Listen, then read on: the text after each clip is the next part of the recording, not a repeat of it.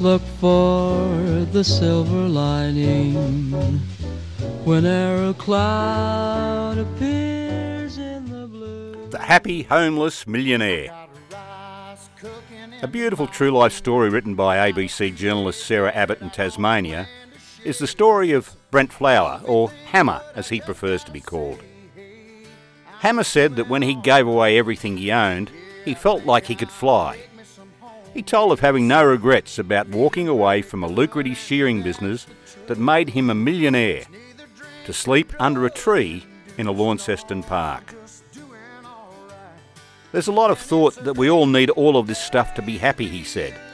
I believe it's a falsity. Hammer grew up on the North Island of New Zealand and became a professional shearer, joining the shearing world circuit, and for years travelling the globe, shearing sheep in Scotland, Australia, and the United States. Eventually, he settled down in Wyoming, USA, where he set up a successful business as the largest shearing contractor in North America. But for Hammer, wealth and possessions didn't bring happiness. What do you win when you've got a lot of stuff? You know, it just gathers dust, he said. Increasingly disillusioned with Western culture's obsession with affluence, Hammer questioned the purpose of life. So he did what made sense to him. I gave it all to my ex and I walked away with a suitcase, he said. Hammer said that was where his real learning journey began, through self education, via local libraries, and via an experience with despair. On his darkest days, as he found himself on Tasmania's west coast, he said that he thought, I can't do anything here, and what is the point? However, after deeply considering life and his circumstances, the decision was made to live and he sought professional help. The authorities helped me, and here I am. And glad to be alive, by the way, he said. That's also when he decided to start giving back. He joined the Launceston branch of a non profit environmental restoration group, Conservation Volunteers Australia, spending two or three days a week with conservation volunteers, something he said he immensely enjoyed. He was regarded by the group team leader as a sensational volunteer, energetic, strong, and with a great attitude, and the ability to motivate other people around him. Hammer also made a point of picking up rubbish whenever walking around town, even attending to clogged stormwater drains and overflowing bins. They say you want to leave the world a better place, so it looks better behind me than in front of me, he said. I believe I'm giving back to the community by the things I do, giving for what I'm receiving. Still a New Zealand citizen, he doesn't qualify for assistance from Centrelink, for which he's glad. I believe to some extent that you can become reliant on that, and it's sort of a trap in itself, he said. He was grateful for perks like the odd free breakfast and shower from the Salvation Army, and a $25 voucher for supermarket food once a month. And then there was his tree to be thankful for, the one he slept under for two years.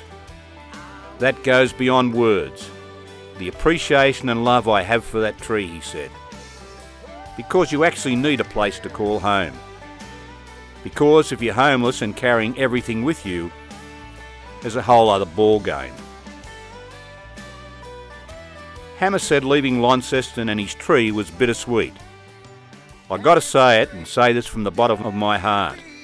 It's been one of the most amazing experiences of my life. And I've done a lot of things.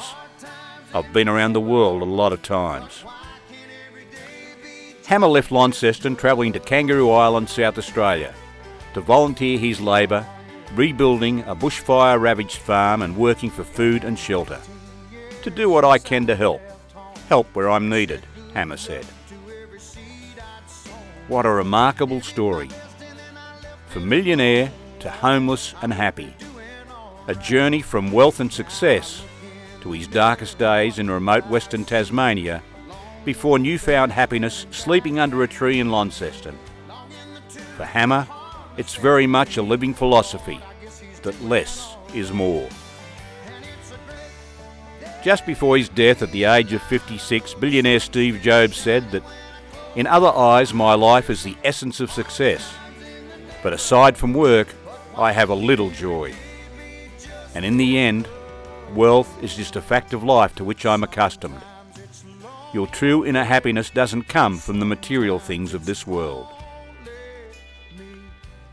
People who are less emotionally attached to things generally feel the relief of not being so upset when disaster strikes.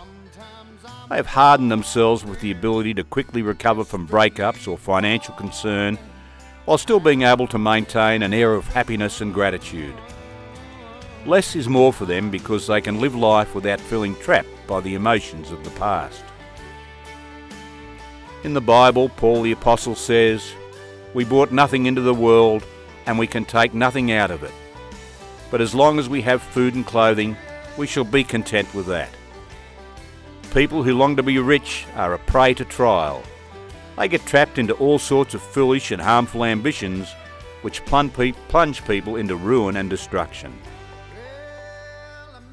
The last word goes to Tibetan Lama Sogyal Rinpoche, who said, So where do we find this lasting happiness? In the realization of the ultimate nature of ourselves. Everything is here within us. The truth is within us. Happiness is within us. True happiness and peace of mind cannot be found in anything external. It can only be found within. So look within and look for the silver lining. This is Terry Lees.